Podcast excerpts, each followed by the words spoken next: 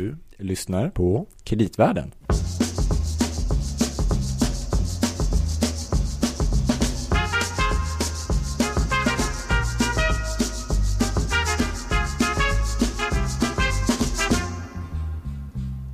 Välkommen hem Louie.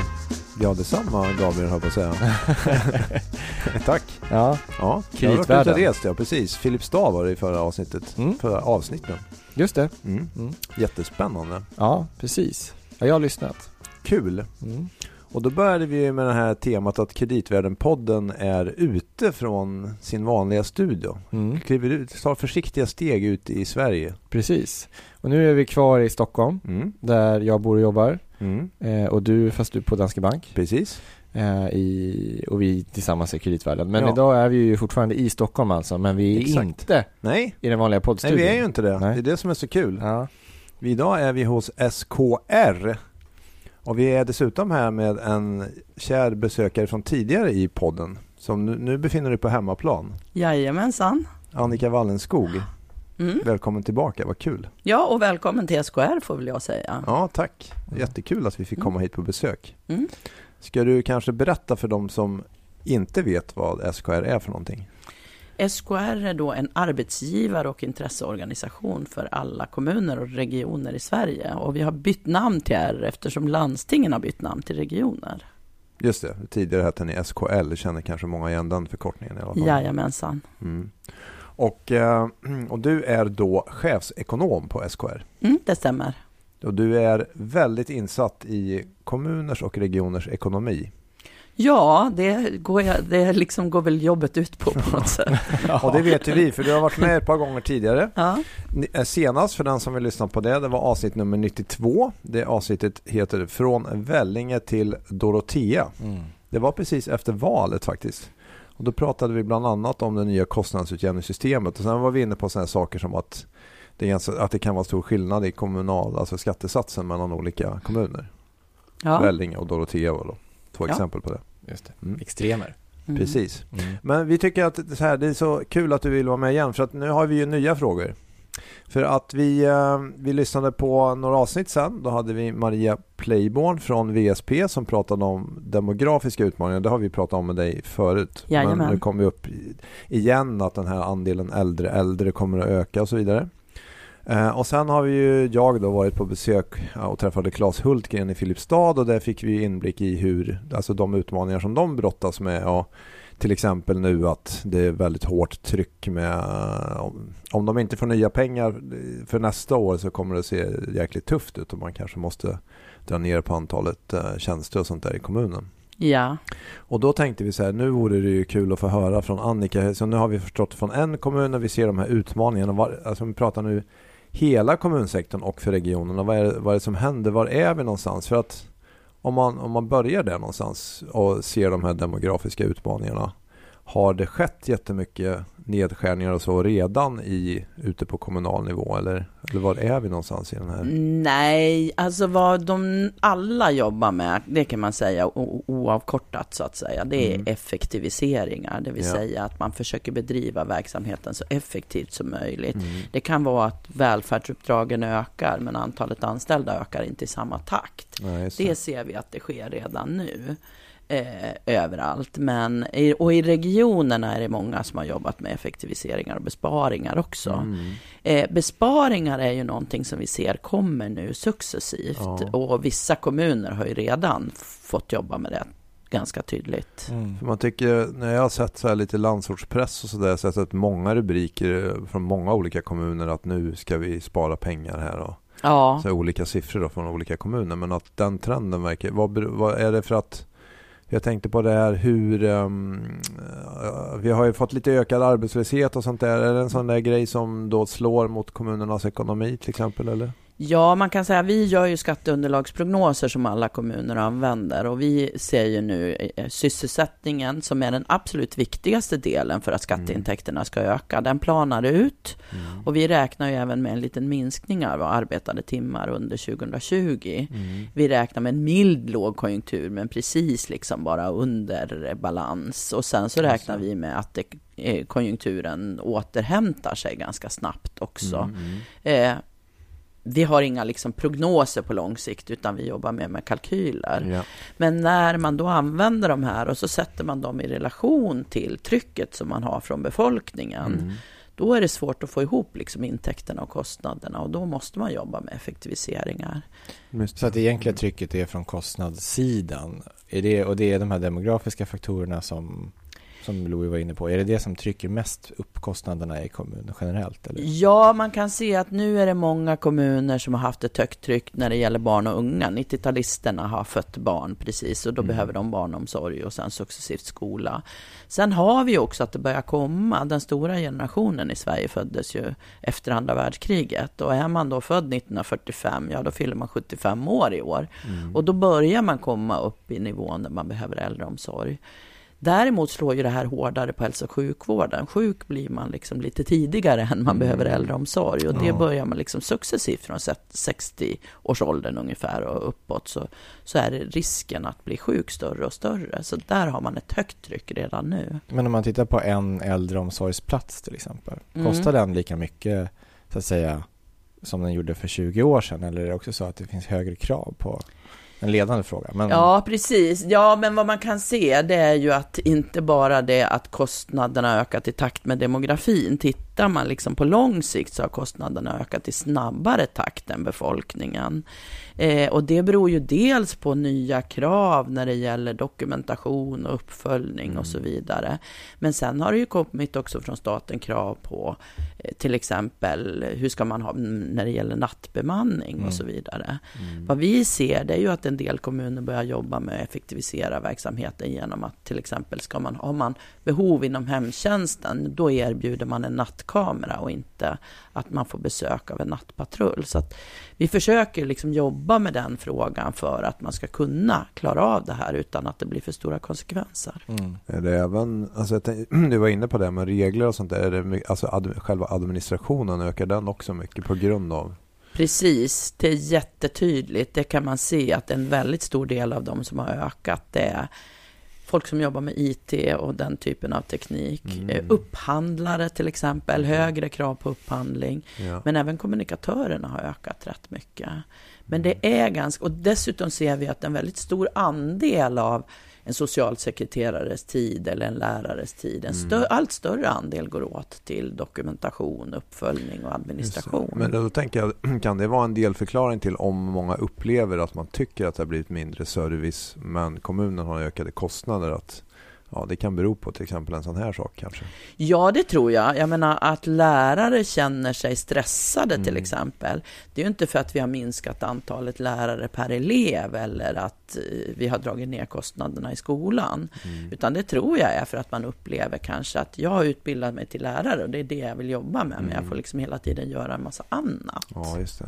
Precis. Och det kan ta av den här tiden då? Det tar ju av tiden då från göra, det eleverna. andra, så. Ja, precis. Precis. Men är det även så då att, som du var inne på, hälsovård och man blir äldre och behöver mer hjälp och så där. Är det så att kostnaden ökar då snabbare hos regionerna än hos kommunerna också? Kan man se en sån trend eller? Ja, vi har ju sett nu under en ganska, de senaste åren att kostnaderna i regionerna ökar snabbare. Mm. Och det är egentligen kostnaderna för hälso och sjukvården. Mm. Och det beror ju på att vi hittar nya behandlingsmetoder, vi blir Mm. bättre på att bota och behandla sjukdomar.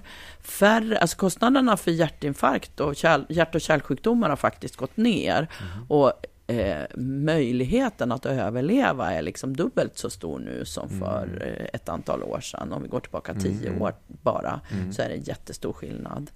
Eh, däremot har ju cancer gått upp och det beror ju dels på att får man cancer då så kan man bota och behandla den och man överlever i mycket högre grad. Mm. Eh, man blir äldre och risken att få en sjukdom eh, ökar i takt med stigande ålder. Och sen så överlever du sjukdomarna vilket innebär att man måste, man får ju det som en kronisk sjukdom då kan man Ja, säga. Man måste behandla Cancer vill hela ska komma livet. tillbaka så att säga. Det är väl en sån.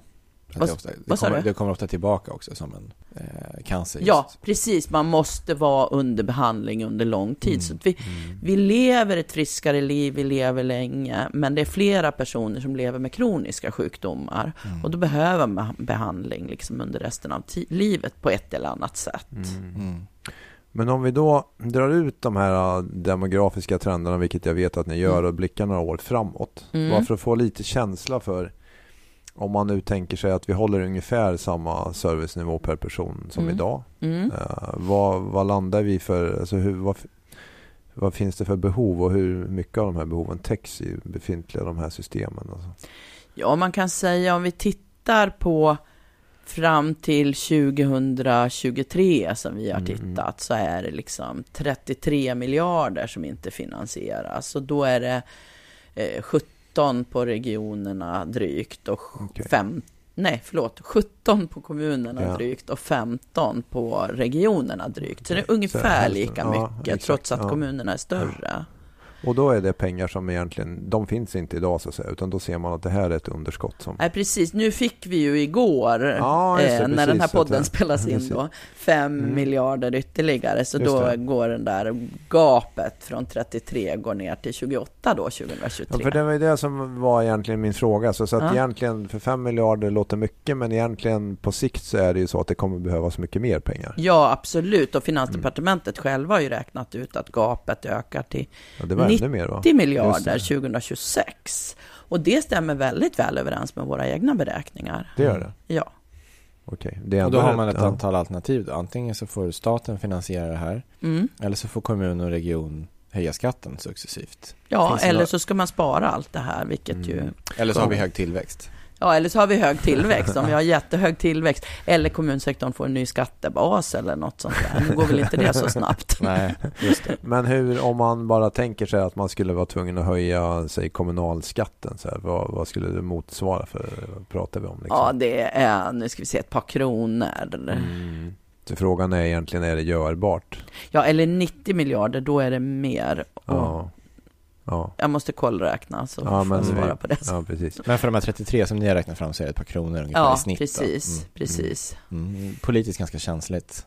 Ja, och dessutom är det ju inte någon skattebas som är bra att höja. Om man ska välja så vill man ju Nej. kanske inte höja inkomstskatten. Det finns Mm, ju andra skatter som inte är så skadliga för ekonomin. Mm. Men om man då, för ni har väl även tittat på, eh, sett det här i samklang med hur statens budgetbalans och så ser ut. Så eh, utifrån det perspektivet kan man säga att staten skulle, om staten skulle skjuta till mer pengar Mm. eh, så skulle det ändå på, vad ska man säga, konsoliderad basis för hela offentliga sektorn skuldmässigt se det, det är ändå hanterbart eller? Ja, om man tittar på Maastrichtskulden som är den Mm. offentliga sektorns skuld som andel av BNP då, Mm. så skulle man se, vi har ju ett, regelverk som säger att man, ska, att man har ett skuldankare där skulden ska vara 35 procent av BNP plus Ja. minus 5 procent. Mm. Och det skulle man klara förutsatt att vi inte får någon lågkonjunktur och att skjuta till alla de pengar som Ja. behövs fram Ja. till 2023. Men då har man ju inga extra pengar att ge till polisen eller försvaret eller andra behjärtansvärda ändamål. Hela reformutrymmet går helt Utan enkelt hela utrymmet skulle gå till kommuner Ja, ja, och regioner. Då skulle man fixa det och Just det. ändå öka transfereringarna i takt med befolkningen. Men, men det du menar är att det finns så att säga en ganska stor risk att det är andra områden på det offentliga som också behöver mer pengar och då Ja. pengarna räcker inte till, kommer inte räcka till allt. Nej, precis. Och dessutom klarar man ju inte det andra målet för den offentliga sektorn, det vill säga att man ska ha ett överskott i det finansiella sparandet för den offentliga sektorn, Nej. som är en tredjedels procent över en konjunkturcykel. Mm. Det måttet klarar man inte. Nej, nej. Hur, hur upplever du då från er horisont att liksom staten tar sitt ansvar mot kommuner och regioner? Har det förändrats eller är det? Hur? Nej, men vad jag kan se det är ju att staten har ju också jobbat med vissa effektiviseringar och besparingar. Och bland Mm. annat så har man ju haft, till exempel under några år så hade man ju krav på Försäkringskassan att de skulle spara. Mm. Och det gjorde att de skruvade ner biståndsbedömningarna för personer som hade personlig assistans. Mm. Eh, nu hejdade man ju det när det var många som kom i kläm. Eh, det men då? det gick ju direkt över som en Ja. kostnad till kommunerna då. Exakt, så det rullas över på någon Precis. annan då istället. Och dessutom Mm. de här besparingarna som man gjort på Arbetsförmedlingen Mm. där man då skulle minska antalet kontor Ja. till 70, alltså Just det skulle det. finnas i 70 kommuner. Och även dra ner de här ersättningsnivåerna, det slår ju också på Mm. kommunerna. Kommunerna är ju liksom alltid den sista instansen. Om inget annat funkar, Nej. då är det kommunerna som får Mm, gripa det var in. väl lite det vi fick illustrerat av Claes Hultgren i Filipstad, bland Ja. annat det med Arbetsförmedlingen. Ja, Men även en sak som har kommit upp och jag vet även diskuteras en del i media, så det är lite det man kallar för social dumpning, att det har blivit någon sorts, mm. på grund av att det ser ut så här, att det är lite ko- konkurrens mellan kommunerna, att man kan skicka folk lite grann. Ja det är ju Att, så eh, här att Har det blivit ett mm, ökat problem eller? det finns ju någon, den här bosättningslagen Mm, som mm. gäller att där eh, asylsökande då som har blivit flyktingar har blivit placerade så har kommunen ansvar för dem i två år. Mm. Eh, för bostad och försörjning och så Mm. vidare. Och sen när det har gått två år, det är ju ofta så att man har behov av de här lokalerna. Man vill liksom inte Ja. ge de lokaler som, där man har en väldigt stor efterfrågan på Nej. bostäder. Sen finns det ett antal hyresvärdar i de här kommunerna Ja, som lockar som inte är så seriösa. Precis, vi har lediga bostäder här. Mm. Och vi kan liksom hjälpa till med placering. Och då blir det ju väldigt lätt att de här kommer då Mm. till men det blir ofta samma kommuner som har en väldigt stor andel. Ja, som eh, redan är flyktingar under redan eh, nu. press. Precis, Ja, så det är väl det de precis. upplever. Men hur kommer man till rätta med en sån här sak då? Ja, nu ska ju vi då tillsammans, för Finansdepartementet har ju hört av sig Mm. till oss, Ja, så okej, de vill ju då stifta en lag och vi tycker ju inte att det är bra att stifta lagar eh, som förhindrar det här, utan vi säger att man borde kunna lösa det på ett annat sätt. Mm. Så att vi ska tillsammans med Finansdepartementet Okej. försöka ha, ha en diskussion. Både för att se hur utbrett är det här problemet Ja. egentligen. Ja. Eh, så att vi håller på att titta på en del statistik Okej. nu. Men även ta kontakt med de kommunerna som placerar och diskutera, Mm. kan man lösa det på ett annat sätt? Men problemet är ju också att statens ersättning för flyktingar räcker ju bara i två år. Mm, mm. Eh, sen Ja. blir det ju kommunernas ansvar. Ja, det är det som har föranlett hela. Problematiken. Men om man nu kommer in lite grann på det där och, för att, och, och kommun mot kommun så att säga. Vi har ju det här, förutom att staten kan skjuta till pengar så har Mm. vi ju det här utjämningssystemet och så. Mm. Och det reformeras i olika omgångar. Mm. Hur känns det, var är vi nu i den här processen med det? Ja, nu är det ny, ny, det nya utjämningssystemet så att säga. Eh, Det var ju en utredning som, Ja, det, som var precis. tillsatt. Ja, och det nya kommer att gälla nu ja. från 2020. Mm. Så att, eh, och det innebär ju att vissa av de här kommunerna som har det besvärligt får ju en högre ersättning Mm. i det nya utjämningssystemet på bekostnad då av kommuner som växer och har Ja, just tillväxt det, just och som har en bättre socioekonomi och inte så glesa. Det är egentligen så man Mm. säger liksom. Just det. Men sen, för en sak som vi frågade Claes om, för det var rätt Mm. intressant, det var ju så att de har i Filipstad, och inte prata för mycket om dem, men de, det finns ett antal kommuner som har ganska mycket äldre. Mm. Och då får man ju idag så gynnas man i det här systemet. Men lite på sikt när man får att hela befolkningen blir så att säga äldre så kommer de här kommunerna att på relativ basis inte att utmärka sig lika mycket vilket kommer Mm. göra att de kommer få mindre pengar i systemet. Precis. Lite grann.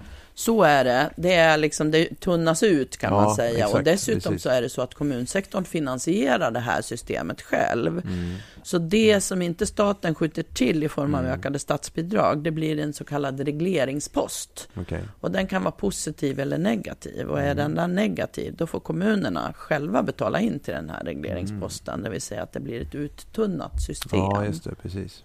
Och det egentligen skulle stödja tesen att då kommer egentligen kommer det blir någon underfinansiering kanske totalt Ja, här. eller? det kan man säga. Så staten måste ju skjuta Ja. till för att inte kommunsektorn får finansiera eh, demografin själv då. Men ser du, om du blickar riktigt långt in i framtiden, är det, är det här liksom, kommer det här vara ett hållbart system för hur det offentliga fördelar sina uppgifter? För om vi tittar på staten har sina uppgifter och kommuner Ja. och regioner har sina ansvar idag. Men om det i framtiden kommer bygga på att staten ändå finansierar ett underfinansierat system, är det liksom, behöver man se över ansvarsfördelningen eller? Ja, men alltså jag tror ju att man behöver se över ansvarsfördelningen, eller i alla fall ersättningen om man säger så. Inte kanske ansvarsfördelningen som sådan. Den tycker jag väl är, ja man kan väl tänka sig vissa justeringar där. Men, men vad man kan se, det är ju att det är kommuner och regioner som får ta hela ansvaret för demografin. Det är ju de som har skola, barnomsorg, äldreomsorg, hälso och sjukvård och så vidare. Och det riktar sig ju mot barn, unga och gamla. Medan statens verksamheter, pensionssystemet är ju egenfinansierat så att säga med en automatisk broms. Men statens andra verksamheter, det är ju försvar, rättsväsende, mm. Eh, polis, ja det är ju rättsväsende, mm. eh, försäkringskassa, arbetsförmedling och så mm. vidare. Alla mm. de verksamheterna inriktar sig mot folk i yrkesverksam ålder. Så de blir ju inte särskilt påverkade av demografin överhuvudtaget. Mm. Utan det är kommuner och regioner som blir det. Mm. Staten har ju ett cykliskt, som du också brukar säga, ja, ansvar. Precis. De blir ju mer drabbade av eh, lågkonjunktur, men det blir ju kommunsektorn också. Men staten blir mer drabbad för att det, det, är lite mer cykliskt om, jag menar moms och den typen av intäkter, bolagsskatter och så vidare. Mm. Medans eh, skatt mm. på inkomst, där har man inte ett jobb så får man eh, kanske en arbetslöshetsersättning och så betalar man skatt på den också. Just det. Mm. mm men det känns som ett, det låter lite som ett skört system någonstans också. Att man är beroende av staten som finansiär. Ja. Skulle det hända någonting med statens finanser så att säga, ja. så skulle det se tuffare ut för kommunerna och regionerna att få gehör Precis. för sina krav. Liksom. Ja, men det kan man ju se på 90-talet när, mm. vi hade, när, mm. när vi hade den stora krisen i Sverige. Då var ju liksom hela den offentliga sektorns ekonomi väldigt mm. skör eller väldigt dålig. Ja, och då införde man ju skattestopp för kommunerna och regionerna. Mm. Så att de fick inte höja skatten och då slog ju det ganska mycket på välfärden. Vi kan ju se under hela 90-talet mm. att då minskade faktiskt kostnaderna för välfärden trots att demografin ökade. Mm. Då föddes ju 90-talisterna. Mm. Så att det var ett högt tryck på demografin men ändå ökade inte kostnaderna. Men rent generellt då får man, eller liksom kommun och region eh, tillräckligt med tid eh, så att, för vi har pratat tidigare om det här att man har vissa generella anslag från staten och sen så kommer det olika riktade och nu kommer mm. det mer pengar till exempel. Men är det, så, är det för mycket att det är lite ad hoc? Så att säga? Eller skulle man önska att det var mer längre planering om man nu ska ja. jobba med vissa frågor? Att man skulle mm. vilja veta lite längre tid än Precis, alltså det kan man ju säga. Redan nu sitter ju kommunerna och regionerna och ska börja jobba med planeringen inför 2021. Mm. Nu fick vi ju svar att vi får 5 miljarder som ligger kvar så att säga i 20, framtiden. Ja. En ökning och det är för 2021 egentligen? Det är för 2020 och 2021 ja, okay, kan man båda. säga. Ja. Det innebär att de generella statsbidragen är 10 miljarder högre 2021 än vad de är ingången 2020, mm. för vi var mm. lovade 5 miljarder tidigare också. Okay. Ja. Men problemet är ju att egentligen så räcker ju inte det om vi tittar 2020 nej, så nej, är precis, det väl precis. sådär. Men, men 2021 så räcker ju inte de här pengarna. Mm.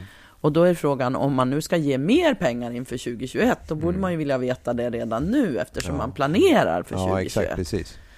Så att det är ju hela tiden en, en väldigt lång planeringshorisont och man ska ju också göra budget för nästkommande år och så ska man göra en plan för de två efterföljande åren mm, i kommunerna och regionerna. Ja. Så helst skulle man ju veta liksom flera år i förväg. För jag tänker att om man ska investera så där, det är ju ganska långa tidshorisonter på sådana grejer. Ja, precis. Dels det och dessutom om man ska genomföra effektiviseringar och besparingar. Det tar ju också ganska lång tid. Mm man ska planera hur ska vi bedriva den här ja, verksamheten precis. istället. Och ja, ni vet om man ska göra uppsägningar och sådana här saker mm. så tar ju det tid. Ja. Men finns det någon, jag tänkte om vi nu går tillbaka lite till det här på landsting och regional nivå. Mm. Uh, det kom någon uh, nyhetsflash här om att till exempel Region Jämtland nu sägs att man inte får låna mer pengar från Kommuninvest och så att det är väldigt tajt. Är det, en, är det en akut situation just för regionerna just nu eller? Man kan säga att Region Jämtland är väldigt utmärker sig, om man uttrycker okay. sig ja. så. Eh, de har ju haft väldigt stora underskott under ja, lång tid och soliditeten ja. har minskat extremt mycket. De ju, mm. hade ju negativ redan innan, men de har ju tappat hela tiden. Och då kan man väl säga att både Kommuninvest och vi tillsammans mm. har skickat liksom en varsin person som har försökt hjälpa dem att komma till rätta med ekonomin. Nu mm. får de en del pengar i utjämningssystemet och dessutom höjer de skatten och sen ja. så har de ett stort besparingsprogram. Så mm de jobbar med frågan, men ja. man kan väl säga att de borde egentligen ha redan tidigare. Är det samma drivkrafter som i övriga regioner som bara är värre av någon anledning eller är det något särskilt som har hänt just i Region Jämtland? Dels tror jag att de har varit lite lågt kompenserade i utjämningssystemet, men sen är det ju så att det är en väldigt stor region, en stor till mm. ytan region mm. och då har man många vårdcentraler för att mm. kunna, liksom, folk ska inte behöva ha så långt. Och sen har de bara ett sjukhus, så det är väldigt svårt att genomföra strukturåtgärder som man har Mm. gjort i andra regioner, där man har kunnat till exempel använda ett sjukhus och bara operera av mm, knän till exempel. Mm. Eh, Så att det är svårt när det är ett sjukhus. Och då bygger det också för att man ska kunna ha en grundbemanning på ett sjukhus, Mm. så måste man ha en viss kostnadsmassa. Mm. Och då innebär ju det att patienterna kommer ju inte liksom lika, man kan inte utnyttja personalen riktigt på samma sätt eftersom Nej, personalen kommer in, eller patienterna kommer inte in med lika Nej, högt det. tryck. Så det. det krävs en kostnadsmassa för att bara upprätthålla ett sjukhus kan man Mm. säga. Mm. Och då måste man ju också diskutera vilka specialiteter ska man ha i den regionen överhuvudtaget. Ja, just det. Men det kan ofta då, han, i sådana här situationer, det blir ganska tuffa åtgärder man måste vidta kanske. Ja, det blir jättejobbiga Mm. åtgärder och det kan ju handla om att man kanske inte kan ha alla de här vårdcentralerna så spritt över regionen till exempel. Eller diskutera, ska vi ha alla de här specialiteterna eller måste man åka till eh, Umeå universitetssjukhus eller alltså Norrlands Mm. universitetssjukhus i Mm. Umeå eller ska man åka till Västernorrland eller till Dalarna för Ja, att operera sig. Mm. En annan grej, för vi hade uppe det med Maria Playborn, det var ju lite grann det här vi noterade behov av på sikt då med demografin med ökade andel äldreboenden och sånt där. När vi pratade med dig senast så konstaterade vi att i liksom pipeline, man ska säga, hos kommunen så såg vi mycket skolprojekt, Mm. inte så mycket äldreboenden. Mm, Och kanske för att man är, skolorna är lite mer akut kanske. Precis. Är, är det ungefär, ser det ut lite liknande idag? Så Ja, har det alltså det är någonting, eller? fortfarande många skolprojekt och det är fortfarande många förskolor som man bygger. Mm. Ehm, en del bygger äldreboende, men inte så många. Om man tänker sig att vi skulle ha lika stor andel Mm. som bodde på äldreboenden som idag, Mm, så är det ju ett par hundra äldreboenden i alla fall som man skulle behöva bygga. mm. Men jag tror att många tänker sig att man kan lösa det här på annat sätt också. Privat Genom eller? att Nej. privata bygger, kanske inte äldreboenden utan annan typ av boenden att åldras i. Att större andel bor hemma och att man Mm. kan liksom ha hjälp av ny teknik också, att folk kan bo hemma. Någon sa, jag vet inte om det stämmer, men det här med att om man, man skulle kunna tänka sig att man hade någon form av lite mera serviceboende eller någonting som skulle kunna vara privat och kanske Mm. men någon form av kanske Mm. service från kommunen ändå som någon Mm. mixvariant. Om man tänker sig att om det är så mycket äldre som kommer att komma så borde ju privata intressenter kunna vara Alltså man borde kunna vara intresserad av det. Ja, Men att det sen ibland kan stupa på att det är sån här uh, upphandlingsproblematik och sånt där i kommunerna som Mm. kan göra att det blir i alla fall ingenting i slutändan. precis. Det kan vara både det. Sen har jag pratat med en del privata leverantörer. Mm. De säger att det är svårt att få ekonomi i det också. Det är det, okej. Ja. Så att det är nog flera skäl till Okej. att man inte bygger. Att man, det med att det är för höga kostnader på eller? Ja, precis. Alltså hyrorna blir så höga och Mm. många gånger även om en del gamla har gott om pengar så är de inte Mm. beredda att betala så höga hyror. Och, och sen dessutom att de har svårt att få ihop det. För då är det hemtjänst som man, Ja. alltså då är man bor så så får man hemtjänst. Och då kan det vara svårt att få ihop eh, Okej. ersättningen för hemtjänsten med kostnaderna. Så risken finns att vi kommer kanske inte att se så mycket privata initiativ så att då blir det... det Vi kanske får se. Vi får, det är Ja. svårt att säga. Jag kan Ja. ju hoppas att det borde Mm. kunna vara det. Att vi har Ja. liksom ett utbud av olika typer av boenden för Ja, äldre. precis. Man kan ju tänka sig också att man bygger som lite korridorer eller något sånt där. Man har ett litet kök på rummet och sen har man ett... Du sa det ju förra gången Ja, att du skulle kunna precis. tänka dig att bo i en sån här korridor. Ja, precis. Ja. Jag är fortfarande inne på det. ja, jag håller med. Det låter ganska Ja. kul. Ja, Så att alla byggherrar som lyssnar på podden kan höra av sig. Ja. ja precis. Nya idéer till äldreboenden välkomnas härmed. Ja, jag tänkte med intresseanmälan för till Ja, Annika. precis. Ja, just det. Ja, en redan en, precis. jag är också intresserad. Ja. okej. Det finns flera. Gabriel, vill du? Ja, jag, jag känner mig lite mer privat kanske. Ja, ja. ja. Ja, vi får se. ja. Vi kan Ja, komma och man får ha ett litet kök på rummet. Just det, det är sant. När vi har tröttnat på korridoren, då kommer vi hälsa på dig. Ja, ja, precis. Som våldgäster. Ja. ja, vi får se. Ja, vi får Ja. se. Mm. Men eh, jag tänkte Annika så här eh, avslutningsvis. Hur, ehm, hur upplever du att, så att säga, förståelsen för situationen, hur det är i kommun och region. Hur, hur är, har den förbättrats? Eller, det har ju blivit i alla Mm. fall mer i media, Mm. är min uppfattning. Precis, vi har lyckats med med? vår intressebevakning. Eh, nej, men jag tror att folk har uppmärksammat det här, att Ja. det är problem. Sen k- kanske man inte har samma uppfattning vad det beror på. Och sen kan jag ju tycka från statens sida, jo men vi har fått pengar, men det är fortfarande så, när man presenterade de här pengarna igår, så Mm. pratade man väldigt mycket om de satsningar man har gjort. Mm. Och det är väldigt många av de satsningarna som har varit riktade. Mm. Det är viktigt att inse att kommunerna har faktiskt väldigt olika förutsättningar. Ja. Och de har väldigt olika problem att lösa. Precis. Och ju mer fria pengar, desto större möjlighet har man att lösa sina specifika problem. Men kan, är man också så här, är man för fastlåst i att det här mantrat att det liksom ska vara samma service oavsett var man bor? Skulle man kunna tänka sig att man säger att man måste inte kunna välja på tre olika språk uh, i, liksom man bor i en liten kommun för att det är svårt att hitta lärare och sånt där. Så att man skulle, det skulle underlätta för den kommunen om de kunde ha lite mer flex på. Ja, samtidigt, jag menar lagstiftningen måste ju alla följa. Man Ja. måste kunna erbjuda, så att säga, likvärdig skolgång oavsett var man Mm. bor. Men däremot hur man löser det tror Mm. jag kan vara väldigt lokalt. Man kanske har tre språk, men ett språk kanske man har med en lärare som åker runt mellan olika Ja, just det, kommuner just och det. sen skickar undervisning, alltså undervisningen det. finns digitalt.